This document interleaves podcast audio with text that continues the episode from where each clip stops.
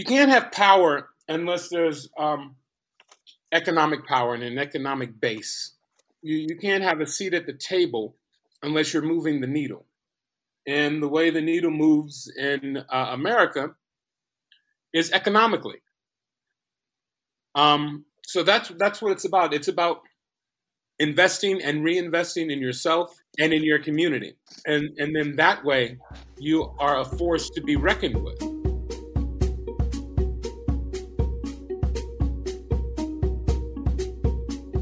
Hi, I'm Billy Shore. Welcome back to Add Passion and Stir. It's our weekly conversation about food, passion, and making a difference in the world. And I'm here with my colleague from Share Our Strength, Pamela Taylor, our Chief Communications Officer. And we've got a special guest today, Anthony Anderson, star and producer of Blackish, also in many other films and TV shows, uh, and somebody that I think of as a foodie because he's also been on Chopped and both competed and judged uh, Iron Chef. And we're always talking about food on this show. And I think, Anthony, if I'm not mistaken, you're eating Chinese food right now. Eating some Chinese food right now. A little beef and broccoli and um, a little chicken fried rice. Ooh, that sounds good. Where did your love of food come from? And how did you end up on Chopped and Iron Chef? My love of food came from necessity. My mother got addicted to bingo 35, 37 years ago. I came home one day and she said, um, I'm going to play bingo. Your dad's going to be hungry. There's a chicken in the refrigerator. Cook it.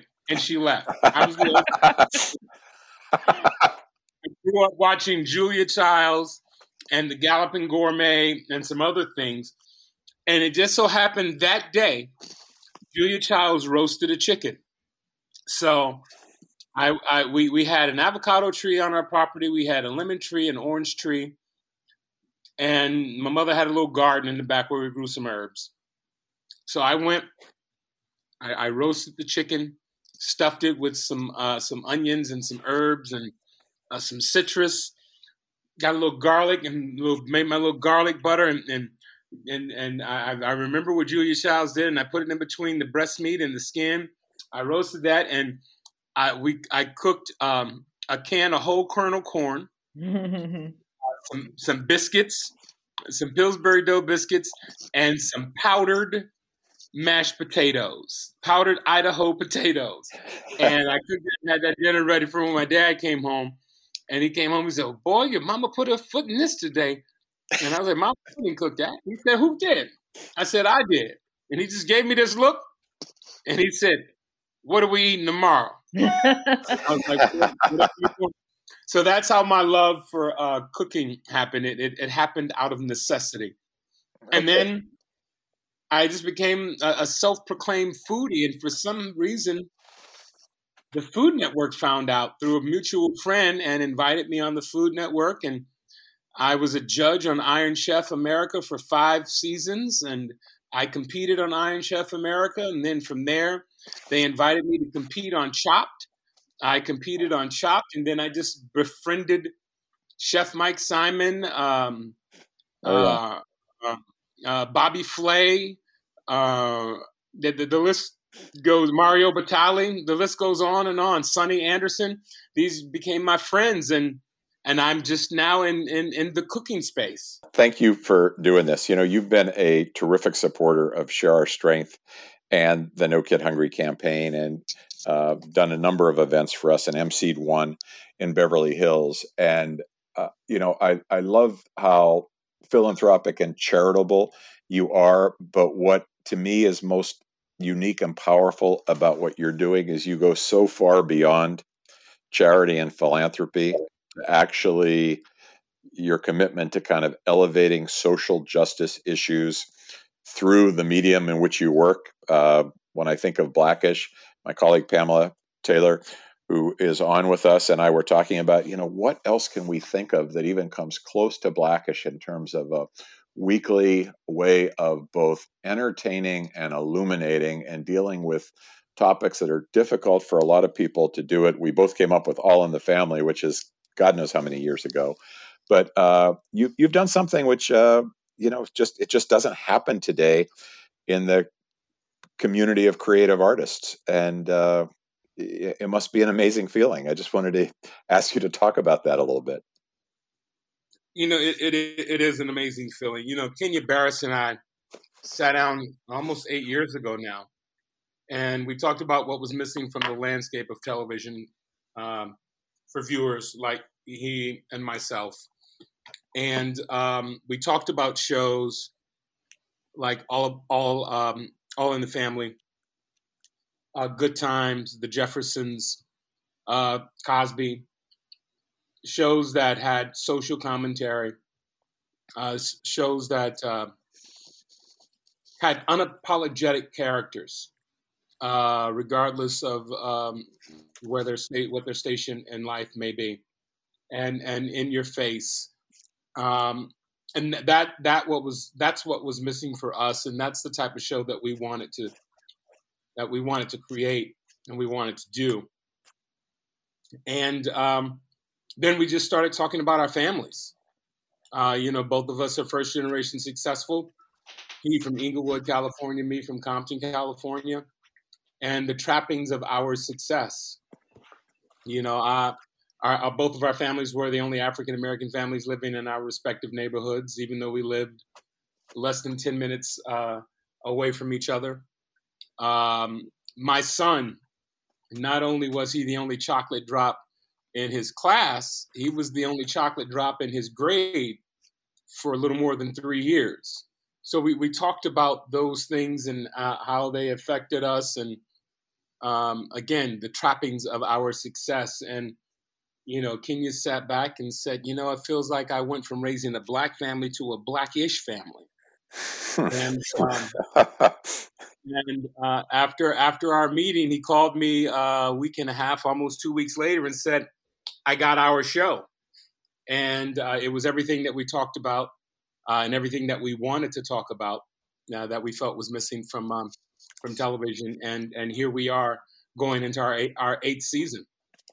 It feels like one of the few shows that family it feels like you know people talk about appointment tv because you can binge anything and record anything today but it feels like one of the few shows that families still gather around and watch together. It's it's it's kind of a it means more to be with other people in the room and to be able to talk about it afterwards. And uh, before i bring pamela into this conversation i just wanted to ask you do, uh, do you get pushback from the industry? Do you get pushback from fans? Do people say, "Hey, I just want to be entertained. I, I, I don't need the, you know, the messaging or your point of view"? And uh, if you do, how do you deal with that? No, haven't haven't received any pushback at all. Uh, in in fact, um, more people stop us on the street and talk about how they use our show as a teaching tool in their classrooms uh, at the collegiate level, uh, at the, the secondary level, and, and grade school level. Um, so never had any pushback about, you know, I just want to be entertained. Uh, you know, our show is is entertaining and it's also informative. And well, um, I'm sorry. No, well, you're right, and I see. I would have, uh, I would have assumed that others would be fearful to do a show like you do. Like to me, it took a lot of courage because I had assumed there would be some pushback. And, you know, just by virtue of the fact that you're almost the only one doing this, I figured others might be afraid to do it. But, um, but it, it, it's almost like maybe you're making it safe to be able to help educate and entertain at the same time. I, I hope that's what we're doing. Uh, you know, uh, at, at the time that our show aired almost eight years ago, premiered eight years ago, um, I don't think there were many if if at all any, uh, sitcoms um, uh, uh, about an African American family.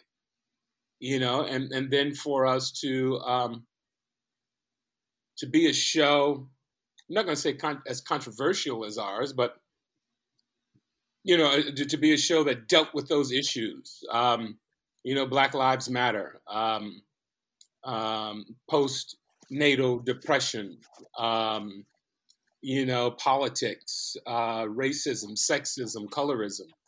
Uh, I, I don't think there were shows out there doing what we were doing, so we we were kind of like the beacon for that, and and hopefully we ushered in other shows uh, after us, you know, with points of view uh, that that would normally have uh, have an avenue to do so. But with the success of our show, came fresh off the boat. Um, Cristela, Chris, I can't remember then there was uh, a couple of other shows uh, that you know kind of fell by the wayside. But at one point, you know, we we kind of um, you know we're, we're leading the way uh, for for minorities to be able to be on broadcast television and, and tell their stories.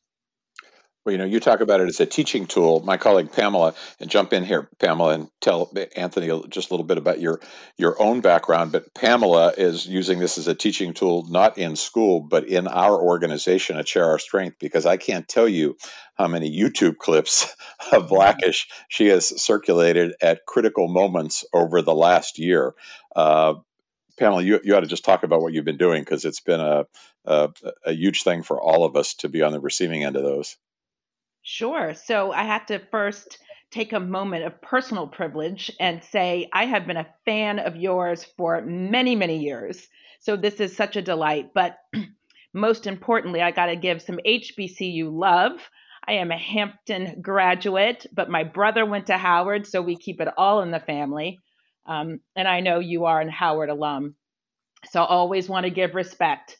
Um, Billy, you know, when we were putting together our uh, plan for Black History Month this year, you know, Share Our Strength has intentionally worked towards our diversity, equity, and inclusion. Um, I've been with the organization now for just under nine months and really trying to find ways to be creative and telling stories and educating people internally and externally about the topic of poverty and hunger. But for Black History Month, um, as Billy mentioned, I pulled several clips from some of some of the most beautiful work you all have done in telling stories of Black history. Uh, the Lemonade episode after the uh, Trump campaign, just some really, really great moments that captured so much in just a few minutes. And Anthony, I'll tell you, the notes that I got back from some of our younger staff, white staff, to say, thank you for sharing these. Thank you for, you know, giving us this insight. Um, and I do believe I have some new Blackish viewers for you. So it was double impact there. But you've done some some incredible stories and tell us kind of how do you how do you come to the idea of this is what we want to highlight. This is what we want to work into our show and how do you make it educational and entertaining in such a beautiful way? Well first i'd like to give credit to um, kenya uh, you know for creating the show and, and, and creating the vision. Uh, and, and now courtney lilly who is our ep and showrunner and the, the wonderful staff that we have uh, you know, cranking out 24 episodes a year for the past seven years. Um, you know, but the stories that we tell are authentic to who we are. Uh, you know, the majority of everything that you've seen in every episode uh, has been pulled from our lives. You know, and and I think that's what allows our show to resonate with an audience worldwide the way that it has because of its authenticity and its truthfulness. Uh, these are shared experiences that we have, and you know, more often than not, you know, it's they're they're universal. It, it just so happens that you know this family is an African American family, but you know who who who is living the American dream, who wants to give their children, who wants to provide for their family, uh, and give their children more than what they had growing up. Who who doesn't want that? And and and I think that's why, I, like I say, our show resonates with an audience the way that it does. Before our show aired, I took our pilot episode around the country um, and and took it to Fortune 500 companies uh, for employee viewing, um, Essence Festival, and and things like that. And um, at the end of every uh, showing, um, there was a standing ovation, but more often than not, more non black people said, When I see your family on that screen, I see mine. And that's when I knew that we had something special and that we had captured uh, lightning in a bottle. Um, and, and it's about the specificity. you know, and we weren't trying to pander to any particular um, audience. We were just telling these these stories specific to this family, uh, and and and because of uh, of that specificity, it, it was able to uh, to reach the masses. And and um, you know, I, I credit our, our, writing staff and and and our, and our cast as well, who you know deliver these lines and bring these characters to life. But uh, the majority of everything that you've seen have uh, uh, we we we've lived and experienced, and and uh, and so is our audience, and I think that's why they appreciate what we do. Speaking of characters uh, on the show and in real life, um, your mother. So Jennifer Lewis, that plays your mother on the show, and then you know Mama Doris, your mother in real life. Um, you you you talk so beautifully uh, about you know the love of mothers for their children. And you depict it well on the show with the flashback scenes of you when you were young with your mother and being she being a single mom. And so many of the children that we engage with through our no kid hungry campaign are coming from households that are dual parents that are single parents. But what we try to um, embody is these are hardworking parents that just have fallen short in ways of being able to make ends meet every month because of limited income for whatever set of circumstances. Um, I would love to hear you talk a little bit about how you, um, you know, tell these stories with Jennifer Lewis and then the beautiful relationship that you have with your own mother. Um, you know, growing up in Compton, you know, my dad, my dad was. I came from a two-parent household, you know, but struggling like every other family um, in our neighborhood that we grew up. We we didn't know we were poor. Um, I, I remember days when we were excited because we would have breakfast for dinner. Mm.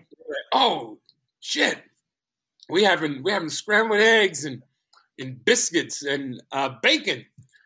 Um, I didn't realize that until I got older that that's all my parents could afford at that time. Once the mortgage was paid, the car notes were paid, the insurance and the utilities and all of that. We thought it was a treat. Right. Um, but, you know, a dozen eggs from the egg house down the street uh, was 99 cents. Uh, a, a, roll of biscuits were 79 cents. Uh, bacon uh, wasn't that expensive. So, you know, I had three brothers and sisters, and it was my mom and dad. And, you know, we, we would. Uh, we would have breakfast for dinner, like I said, and I and I thought that was the biggest treat around until I got older, and, and then would have conversations with my parents, and um, and they were like, "That that's that's that's all we could afford," you know. That that's all we had, um, so you know, in, in, telling those stories, uh, that that goes to the authenticity of, of that that I spoke of earlier. You know, the relationship between a mother and son, how she would do anything uh, to protect and and shield her child um, from the outside world, uh, as in Ruby and Andre, uh, as in Mama D and me, in, in real life. Uh, so that that's what these relationships are rich with. They're they're, they're rich with love. They're uh, they're, they're they're rich with conflict. They're you know they're rich with all of those things, and um, you know it, it just goes to show you you know what family is is all about, and and what family is willing what they're willing to go through to see it to the end you can't you can't say it better than that. Um, it was absolutely beautiful. Um, you know, I, I, wanted to get your sense, Anthony, of how the show uh, intersects or doesn't with changing political climates. We're in such a different political climate now than we were six months ago with the Biden administration. Um, does it give you hope? And uh, you know, the, the show seems to say, stay so unbelievably current to what's going on in the world. Uh, what kind of challenge is that in terms of the just the the creation of it? Well, I like to think of us as um, agents of change. You know, um, we sit back and just, you know, I was a part of Law and Order for the last three seasons of, of that show. And those those storylines were ripped from the headlines. Well, and, and that's what made that show timely. Uh, what makes our show timely is that we talk about real issues and how it affects us in real time, and not necessarily snatching it from the headlines, but telling the story in an organic way. Um, and you see it from the perspective of three generations from uh, Pops and Ruby, Rainbow and Andre, and and and the children. But you also get it from uh, um, a fourth perspective of um, a, a, mixed race woman uh, living in this world, and so just how things affect us all. You're looking at how the political climate uh, the Me Too movement, the, the Black Lives Matter movement, or, um, or any of these movements that ha- have affected us all, how it's affected this family from four different perspectives. And it's just about us telling these stories uh, and, and showing the interaction between the three generations and, and how we resolve that and how it affects us.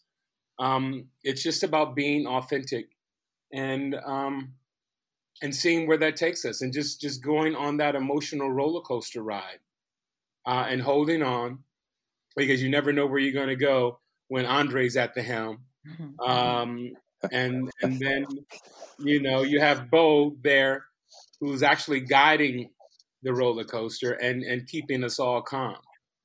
Um, Anthony, do your kids at home ever have to say, Dad, do not put this in the show? Ha! All the time. I'll bet they do. All the time. And, and, and two things. Once I was in, in a heated debate with my daughter, who's 25. And at the time, she might have been 19 or 20. And she had the audacity to say, Why can't I be more like my character on TV? well, hopefully I am because I pulled from my life to bring this character to life. But in reality, the conflict and the resolve has to happen in 22 minutes, and I have 15 writers that's making this happen. You know, I don't have any of that under this roof. It's just you and I who have a difference of opinion. And I'm your father. Um, you're my daughter. I'm a 40 plus year old male. You are a 19, 20 year old woman. We are going to have a difference of opinion. So we're just going to have to agree to disagree on certain things. Uh, then there was a, an episode uh, where Junior was caught masturbating. And, you know, everybody knows that, you know, this was based on our, our show is based on the life of Kenya and I and our children. And so my son went to school after that episode, and they thought it was about my son. Oh, God. yeah. You know, go out there and tell people that that wasn't me. In actuality, I was the one who uh, got busted masturbating as a child by my mother. Uh, but we just, you know, threw it on on the son on the television. So he was like, "Yo, Dad, could, could you could you not air out all of our dirt, dirty laundry on television because, you know, some of it is true and, and, and, and some of it isn't. Well, it's not true because it didn't happen to him, it happened to me.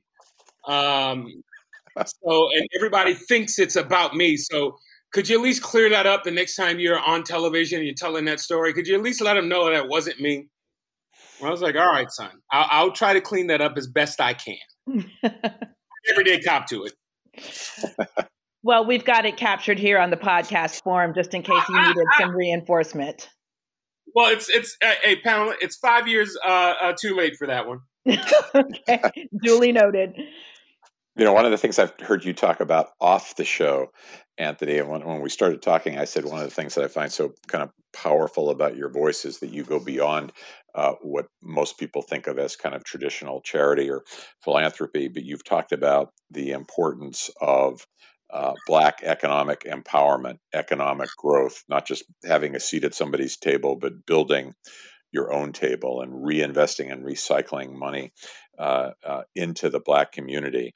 Um, how, how, do you think that fits into what we all need to understand about this conversation, this current national conversation about equity? Well, you can't have power unless there's um, economic power and an economic base. You, you can't have a seat at the table unless you're moving the needle. And the way the needle moves in uh, America is economically. Um, so that's that's what it's about. It's about investing and reinvesting in yourself and in your community, and and then that way you are a force to be reckoned with, because now you have the ability to make change, real change. You have the ability to move the needle. Um, you have a seat you've earned uh, and paid for your seat at the table. So now you have a voice. You have a voice in um, in the say so of what happens in your community, in your school district, in your area. Uh, and and that's what that's what I, I meant when when I talked about you know not only having a seat at the table but building your own table and having people gather their seats around your table.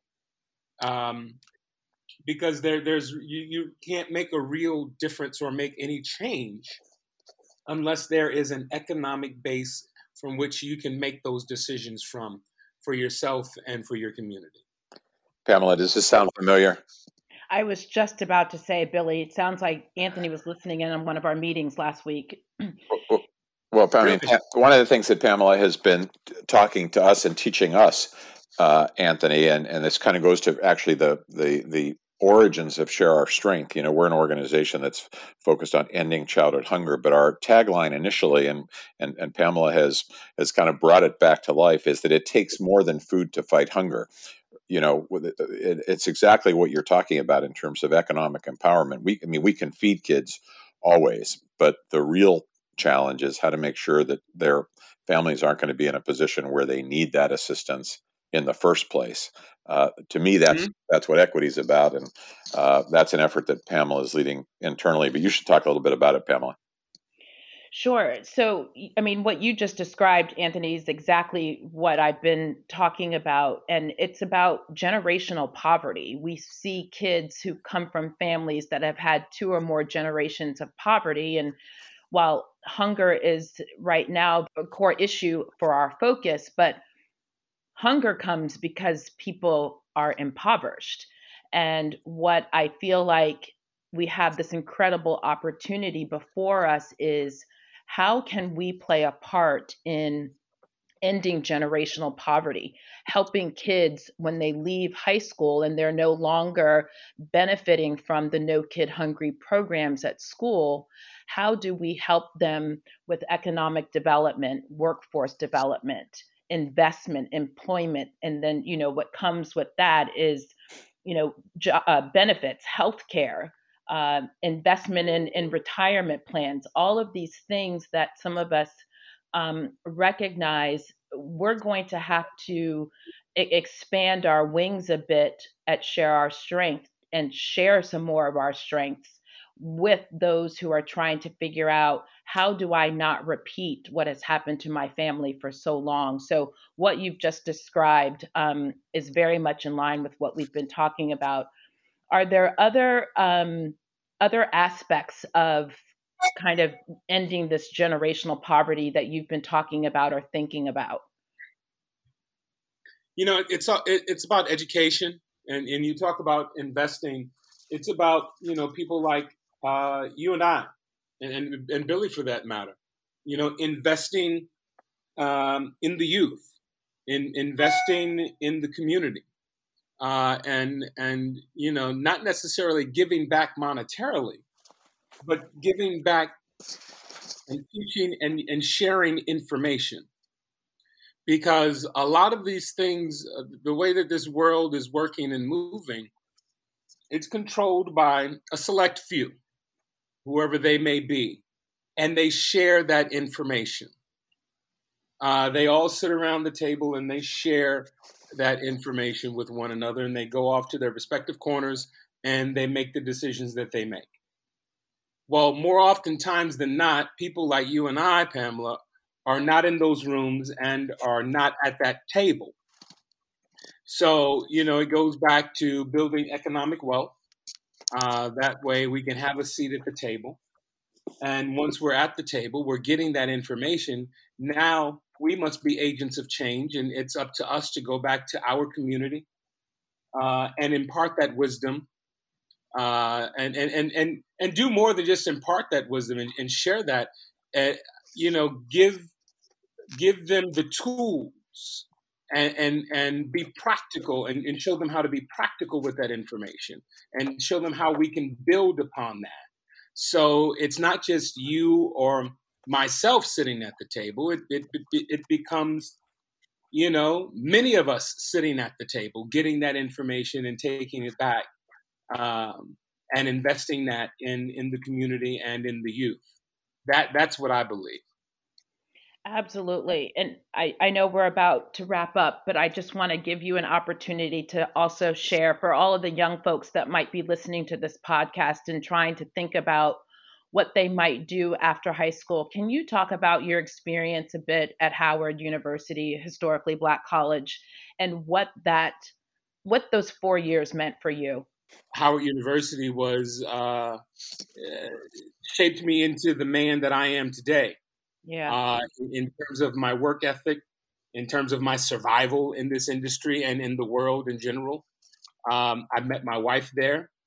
Um, you know, memories that, you know, will last a lifetime. Friendships that I forged that uh, have lasted the last 30 years. Yeah.